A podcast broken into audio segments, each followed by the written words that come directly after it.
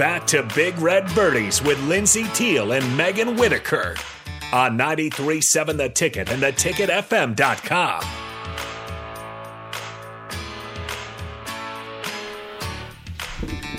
Hello, everyone, and welcome back to our final segment here on Big Red Birdies. I'm Megan Whitaker here with Lindsay Teal and Hannah Teal.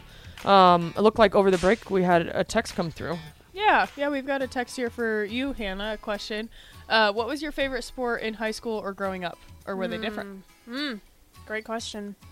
Um, yeah, gosh, I, you know, I was the kid even before high school that played all the things, softball, soccer, we did swim lessons, all the stuff. Um, but then, yeah, as getting into high school, it was um, basketball, volleyball, and golf. Um, and, yeah, that's uh, it's a good question because um, I think for a long time um, golf and volleyball were on very equal planes for me. Um, did a lot of club sports as well before kind of channeling things towards golf. Um, but, yeah, even for a little bit, I was like, hmm, am I going to play college volleyball? Like, is that going to be a thing? Um, and, you know, I always, always loved basketball as well.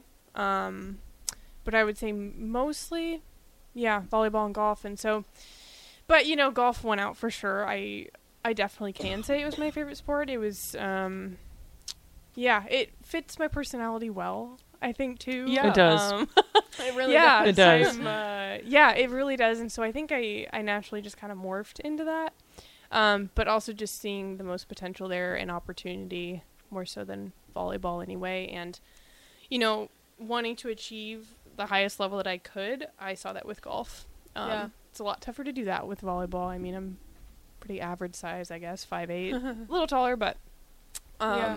not tall enough to be a hitter like I would yeah. have wanted to, like yeah. I did in high school. So. This is actually something I don't think I've talked to you about before, but mm. it came to my head when you were saying your personality is... yeah.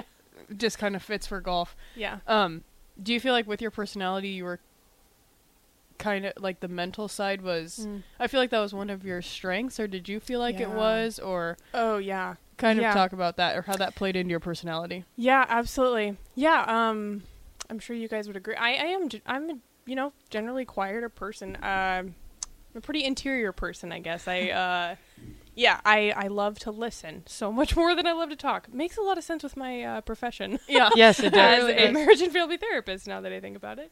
Um, and so, yeah, I mean, I think it was definitely a strength of my game. Kind of always was. I think especially if one area of my game wasn't going well, if it was, you know, putting or around the green or iron shots, whatever.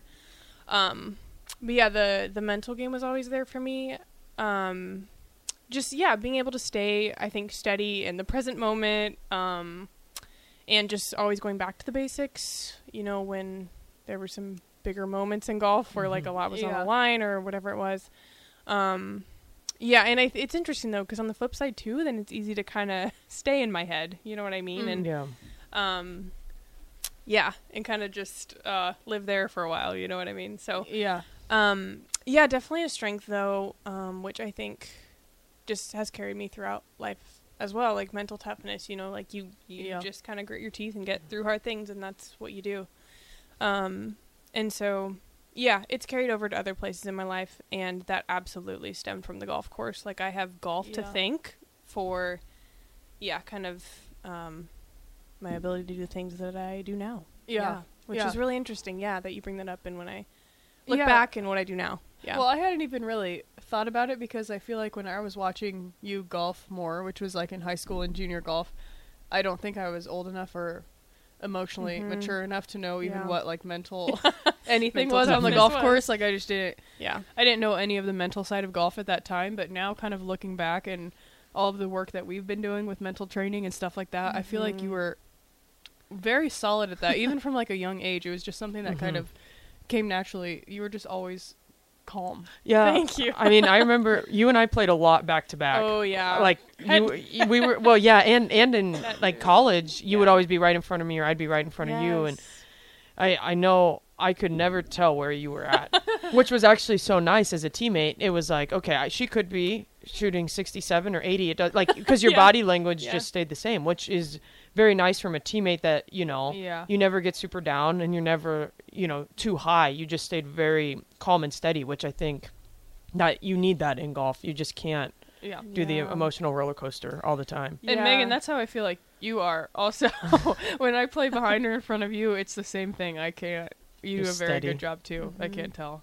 Yeah, that's very sweet of you, I think. I, yeah, I always loved, we were always kind of one hole away from each other, mm-hmm. and um, you're very gifted. Both of you are, too, in that. Um, but, yeah, it's, uh, I, it was kind of something I looked at, like, when I can't control what's going on around me, um, how my game is, if it's a bad day, or, you know, just, yeah, things going on around me, I can always control what's in my mind and how I'm composing myself. And so, yeah, I think I took a lot of pride in that, um, yeah, just ever since playing golf, like, you do keep your composure, you keep your emotions in check, you, you know, you don't get too crazy out there, you don't throw clubs, all that kind of stuff, um, but have our parents to thank for that as well. That was some, the first thing they taught us, you keep your composure, yeah. So, yeah, I really, really homed in on that one. Yeah, I could never but, see you throwing a no. club. That no. wouldn't, that wouldn't match your personality either, no.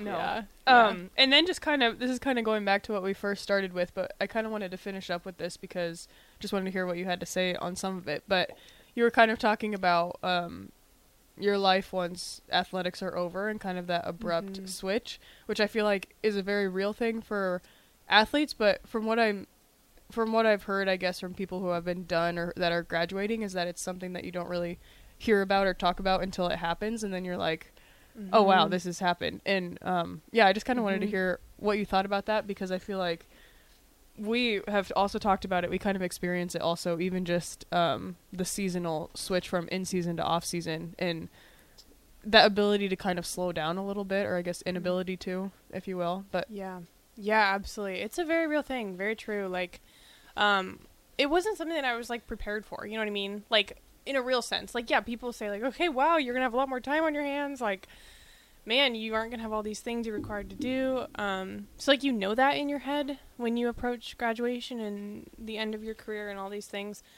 but it's it's not the same until you're living it. And like, then yeah. you know, all the the fans go away, your sport kind of goes away, your team kind of goes away, and just like all this stuff that you are so used to, like, you don't even think about it because it's just your life. Like, you, it's really tough to get outside of that. Um, yeah.